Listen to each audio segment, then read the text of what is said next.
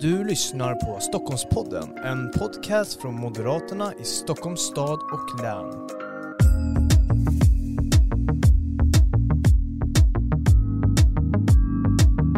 Varmt välkomna till ännu ett avsnitt av Stockholmspodden, Moderaterna i Stockholms stad och läns podcast där vi pratar väldigt aktuell politik och intressanta sakfrågor. Framtidsspaningar också såklart. Eh, Nästa års val eh, står ju på agendan. Eh, men idag ska vi prata om något väldigt aktuellt, något historiskt. Vissa kallar den här dagen för superonsdagen och Ja, det finns ju faktiskt eh, orsaker till det. Eh, Medan för att prata om den här superonsdagen har vi ju då Tobias Billström, du är gruppledare för Moderaterna i riksdagen. Varmt välkommen.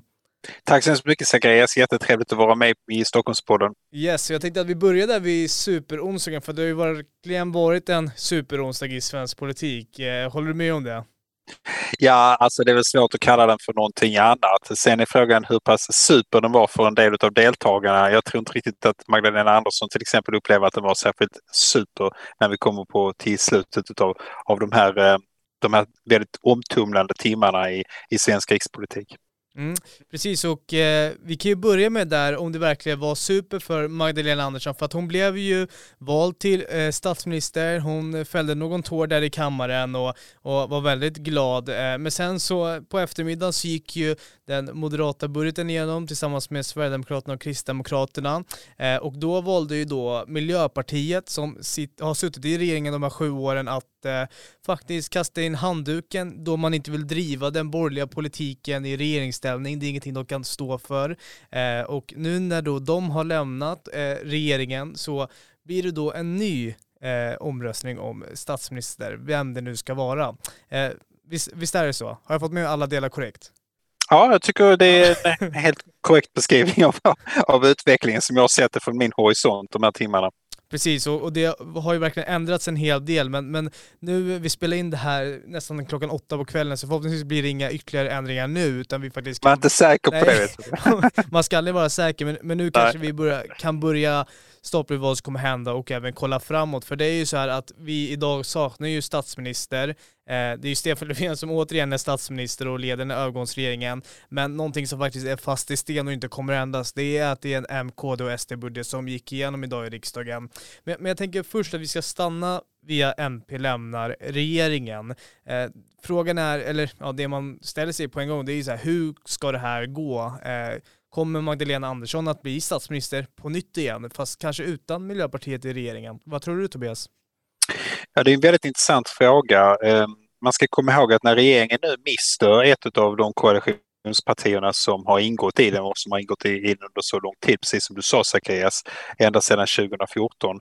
Det är klart att eh, då blir det väldigt svårt för eh, oss som sitter och tittar på den här utvecklingen att dra någon annan slutsats än att eh, en, eh, en socialdemokratisk enpartiregering börjar mer och mer bli, bli det som står till buds. Därför att du kan ju omöjligen få in både Miljöpartiet, Centerpartiet och Vänsterpartiet under en och samma hatt. Va? Det går inte. Eh, utan troligare är väl att de här partierna kommer att stå utanför och i tur och ordning lägga ner sina röster, alltså trycka på gul knapp när vi kommer till nästa, nästa eh, statsministeromröstning. Och då är ju regelverket sådant att du får inte lov att ha en majoritet. Du behöver inte ha en majoritet med dig, men du får inte lov att ha en majoritet emot dig. Och på den punkten ser ju förhållandena likadana ut som de gjorde när vi röstade nu, nu sist idag i morse klockan eh, strax efter klockan nio. Eh, men man måste ju också samtidigt säga att en socialdemokratisk enpartiregering blir en otroligt svag regering. Den kommer att ha alla de nackdelar som eh, regeringen hade redan innan den nu gick i, putten under Stefan Löfven utan att nödvändigtvis få några som helst fördelar. Man kommer ha ett argt miljöparti som är arga för att den här budgeten som gick igenom idag innehåller nackdelar eh, ur deras synvinkel för politiken. Man kommer ha ett vänsterparti som kommer vara lika eh, ha lika mycket blodad tand som man hade tidigare därför att man har upptäckt ju detta successivt eh, genom månaderna som gick sedan man fällde Stefan Löfven i somras. Att man har gynnats utav att ha en, en aggressiv framtoning. Och slutligen kommer vi ha ett centerparti vars ihålighet eller vars ihålighet i argumentationen nu har blivit väldigt uppenbar du kan inte få ihop alla de här åsikterna under ett och samma tak. Du kan inte förena Centerpartiets åsikt att man ska hålla ytterkantspartierna borta samtidigt som Vänsterpartiet har dikterat villkoren för den här budgeten som då ställdes upp i kammaren eller dikterat villkoren för, för statsministeromröstningen. Eh, Så jag skulle säga att det här är ett, ett väldigt dåligt utgångsläge även om Magdalena Andersson skulle bli vald vid en ny statsministeromröstning för henne.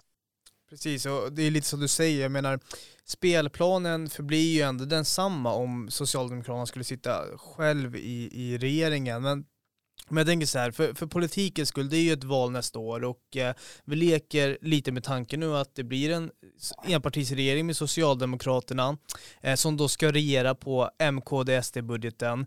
Eh, är, är det till deras fördel att de inte kanske kan regera på sin egen budget? Alltså, jag skulle säga att man måste se det ur två olika synvinklar. Den här budgeten som vi lyckades åstadkomma genom ett bra handfast parlamentariskt arbete i riksdagen eh, med eh, Kristdemokraterna och Sverigedemokraterna och Moderaterna under en, ett och samma tak och under Moderaternas ledning under Elisabeth Svantessons väldigt sakkunniga ledning i finansutskottet.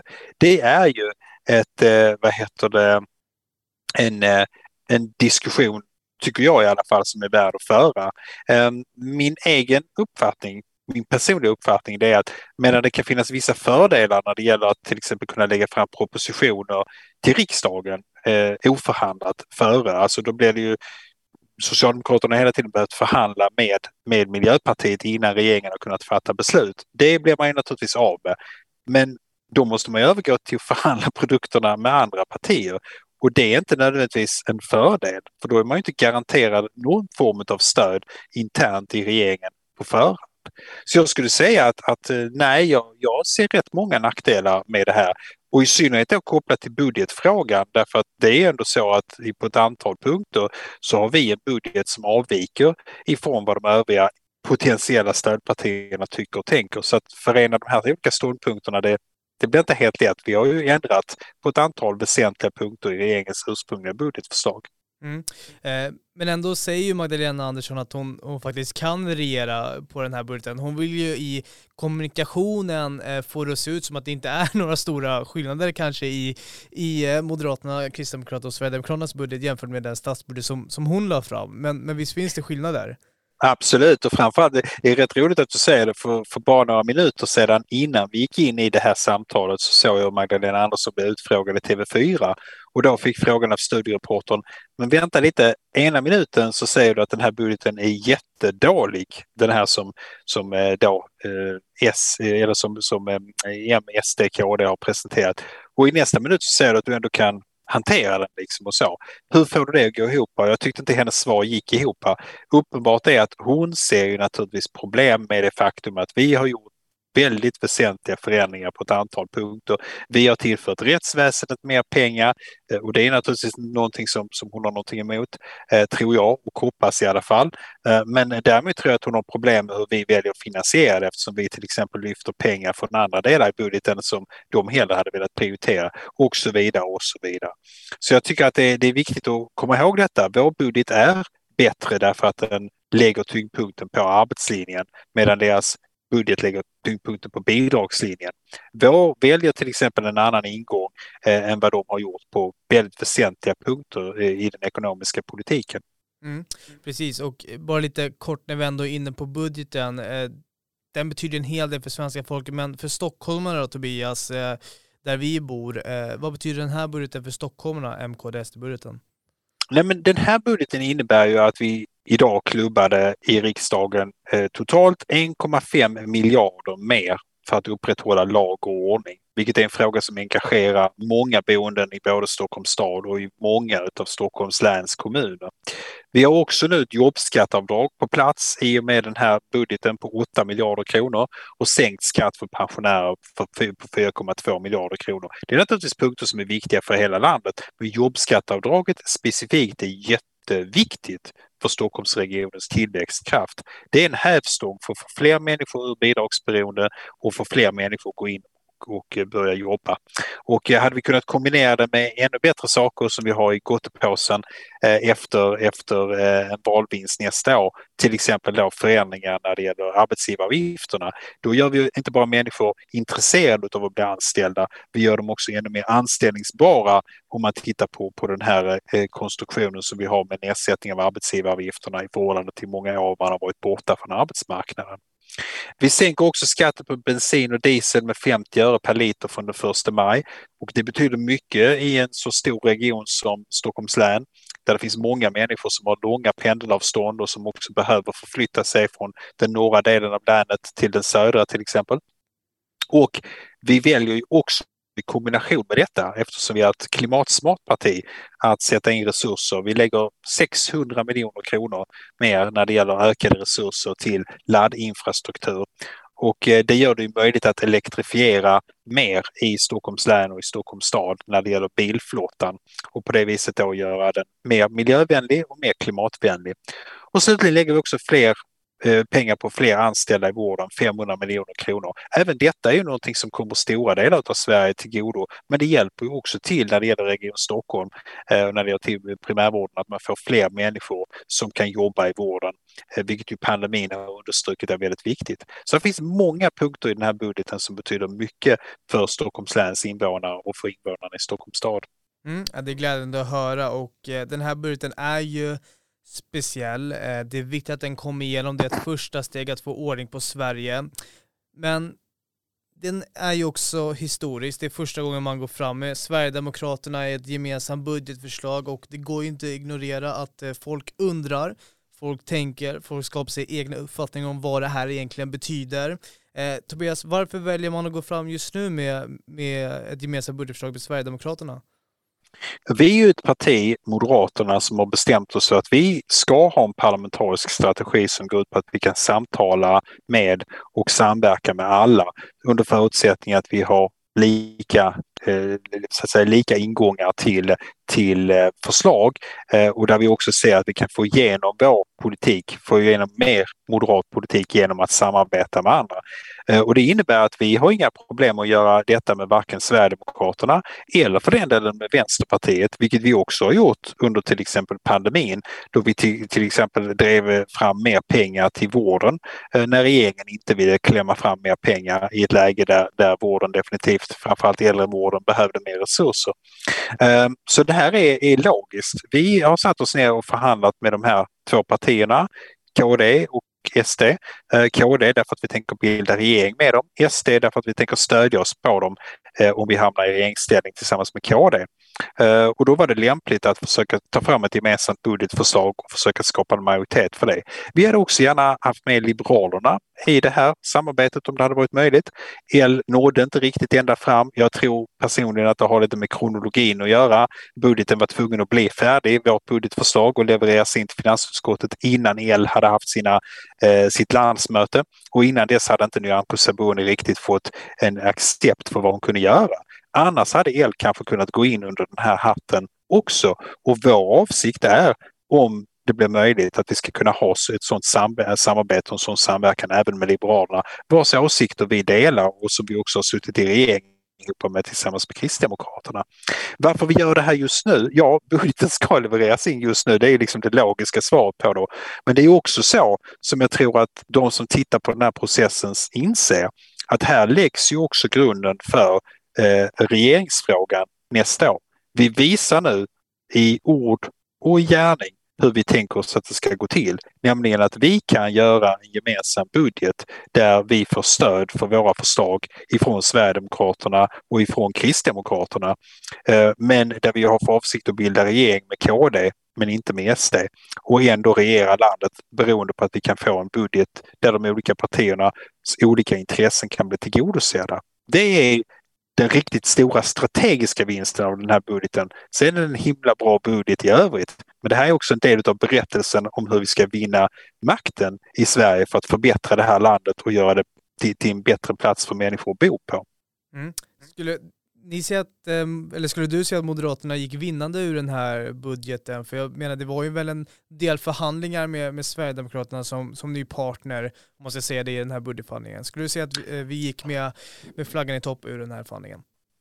Jag tycker att man objektivt kan säga att Moderaterna fick igenom väldigt mycket av de förslagen som vi tyckte var viktiga. Sen eh, ska man också vara ärlig och säga att det fanns en del saker där vi inte nådde hela vägen fram. Vi hade till exempel velat se ännu mer eh, tyngdpunkt på arbetslinjen. Vi hade sett, eh, gärna sett ännu mer förändringar när det gäller bidragssystemen. Vi hade också gärna sett en minskning av kvotflyktingarna. Där var vi och SD överens, men inte KD. Vi hade också gärna dragit ner lite mer på på biståndet. Där var också vi och SD överens men inte KD. Men det är ju så det måste vara i en förhandling. Man måste ge och ta och det här är som jag sa också en, en, en eh, upptakt till nästa års regeringsförhandlingar. Nu har vi känt på varandra. Vi har i den här förhandlingen prövat eh, länkarna i kedjan, kollat att den håller, eh, kollat hållfastheten i argumentationen och glöm inte bort en sak. Det är första gången som Sverigedemokraterna kom in i riksdagen 2010 som de är med i en budgetförhandling. Det har i sig varit en utmaning. Det är ingen utmaning i relationen mellan M och KD. Vi har gjort massor med budgetar ihop både i opposition och i regeringsställning. Det är inte, det är inte den stora saken. Men att få tre partier att samarbeta och samverka där ett överhuvudtaget aldrig har varit i närheten av en seriös budgetförhandling. Det säger någonting om, om eh, den här så att säga, processens eh, utmaningar eh, eller processens tyngd ska jag säga.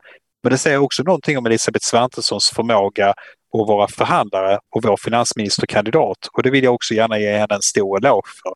För eh, det är alltså inte lätt att drifta förhandlingar under flera veckor och nå det här, den här eh, framgången som vi har gjort. Mm. Sverigedemokraterna är ju ett eh, parti som har stått i centrum mycket under det här halvåret och de här två ja, regeringskriserna, den innan sommaren och sen du, nu den eh, som har varit idag. Men ett annat parti som också har stått i centrum det är ju Centerpartiet, eh, våra forna allianskollegor. Eh, och de valde ju då att inte stödja eh, regeringens budget, eller för den delen Moderaternas budgetförslag då med Sverigedemokraterna och KD och jag måste bara fråga, är det här ett, ett strategiskt val från Centerpartiet att faktiskt rösta på sin egen och inte på någon av de alternativ som faktiskt kan gå igenom? Alltså, huruvida det, huruvida det är en strategi och huruvida den strategin är framgångsrik, det får du nog fråga Centerpartiet och Annie Lööf. Jag tror inte du får henne till den här podden Zacharias, tyvärr. men, men hade hon suttit här hade hon fått, gärna fått redogöra för det här, för jag förstår inte riktigt hur, hur tankegången ser ut. Ehm, för oss moderater har det hela tiden varit kristallklart att Centerpartiets idé från hösten 2018 fungerar inte. Man kan inte få in eh, eh, både så att säga, man, man, kan inte skapa en, en, en bred mitt och försöka tänka bort eh, andra partier på det här viset som man gör. Valmatematiken och den parlamentariska matematiken är precis vad den är. Och därför så har ju Annie Lööfs strategi idag slutligen gått på grund. Eh, och det har blivit avslöjat hur ihålig den är. När Vänsterpartiet alltså i princip dikterar villkoren för budgeten som läggs fram i kammaren och därmed alltså går från att ha, som det stod då eh, i januariöverenskommelsen, inget inflytande till att ha ett avgörande inflytande på hela processen fram mot en statsministeromröstning. Det är ett fullständigt misslyckande. Och jag tror själv att det här kan få ett och annat ögonbryn att höjas bland Centerpartiets väljare. Att man kanske nu börjar inse efter de här dagarna att det här fungerar alltså inte. Och vi vet ju själva att inför valet så finns det en tydlig berättelse som vi måste upprepa för väljarna. Efter valet kommer det finnas två alternativ att välja mellan. En socialdemokratisk statsminister som kommer att vara stöd på då en kombination beroende på om Miljöpartiet stannar kvar i riksdagen eller inte. Men, men V, C och, och MP. Eller en moderat statsminister som kommer att regera landet tillsammans med KD och ha stöd av SD och L om L då, precis som MP, stannar kvar i, i, i riksdagen. Det är huvudalternativen och det finns ingen bred mitt på det viset som man försöker, försöker beskriva det som. Hanteringen kring budgeten var ju också väldigt märklig. Det vill säga att man, man valde den här praxisen Eh, man valde inte praxis, man valde att upprätthålla praxisen ska jag säga. Det, det finns inte så mycket att säga om det. Det är ganska logiskt på ett sätt. Men det är klart att har du framförhandlat budgeten och sedan ändå väljer att behålla detta. Eh, jag var lite förvånad över de här beskeden som kom i samband med Miljöpartiets presskonferens där man sa att vi, vi fick det här beskedet 15 minuter innan. Jag tycker själv att för alla oss övriga har det varit rätt klart under flera veckor att det var så här Centerpartiet skulle göra. Så jag, jag är lite förvånad över att de blir så väldigt arga över just den delen. De kan bli arga över att vår, vårt budgetalternativ vann eftersom det stryker bort en hel del av, av Miljöpartiets konstiga satsningar. Och den ilskan kan de ju kanske låta gå ut över Centerpartiet. Men att låtsas som att Centerpartiet inte var tydliga med vad de ville, det, det tycker jag är lite konstigt faktiskt. Mm. Och eh, nu då om det blir Magdalena Andersson igen och en enpartis regering med Socialdemokraterna så ska ju de då regera på den eh, höstbudget som nu är antagen i riksdagen, eh, Moderaterna, Kristdemokraterna och Sverigedemokraternas budget och eh, det man undrar, det man frågar sig det är ju faktiskt ska och kan Magdalena Andersson eh, faktiskt regera? Vad, vad, betyder det att regera på den här budgeten? Eh, kan hon eller kommer hon driva den borgerliga politiken då, då som den här budgeten för med? Eller kan hon välja att kanske slinga sig ur och avstå? Eh, det är en fråga man ställer sig. Ja, alltså slinga sig och komma undan det, det, det tror jag blir rätt svårt därför att vi har ett rätt tajt regelverk och budgetar är budgetar. De låser ju pengar, de låser resurser och de låser målsättningar. Så det är klart att där, där finns det inte allt för mycket manöverutrymme när det gäller våra förslag. Eh, och återigen, det är väldigt märkligt att Magdalena Andersson står och dömer ut den här budgeten och säger att den är jättedålig och samtidigt låtsas som att det egentligen inte är så stora problem. Jag tror det mer vittnar om en viss desperation. Hon, hon måste försöka hålla skenet uppe helt enkelt. Ehm, men eh, det är också så att eh, vi ska komma ihåg att en hel del av de här sakerna är ju väldigt bra. De hade kunnat bli ännu bättre om det hade varit en moderat statsminister och en moderatledd regering som hade genomfört de här förslagen. Men, men när vi inte kan få det ena så kan vi i alla fall försöka uppnå det andra. Och som jag sa, det är fullt möjligt att hon kommer kunna under de här tio månaderna som ligger framför oss göra en del saker. Det kommer också en vårändringsbudget i vår som kanske också gör det möjligt för henne att, att skapa en, ett, ett visst manöverutrymme. Men i grund och botten är väldigt mycket av skattesatserna, för de kan du bara ändra en gång per år. Det kan du göra i den här höständringsbudgeten. Det kan du inte gå in och göra i en, en vårändringsbudget hur som helst. De är fastlagda och där beskärs hennes manöverutrymme ganska, ganska rejält faktiskt. Mm. Och kort bara innan vi avslutar det här avsnittet, eh, Tobias, eh, så måste man ändå fråga, nu är det som sagt eh, Moderaternas budget, Sverigedemokraterna och Kristdemokraternas budget som, som ligger på bordet och eh, ja, nästa år är det ju ett val och man undrar ju om, om det, så, det är till Socialdemokraternas fördel, alltså hur påverkar det valet att det är just vår budget som gick igenom?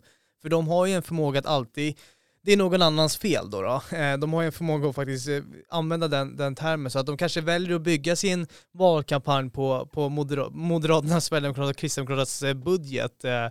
Finns det en risk? Hur påverkar, påverkar budgeten valet?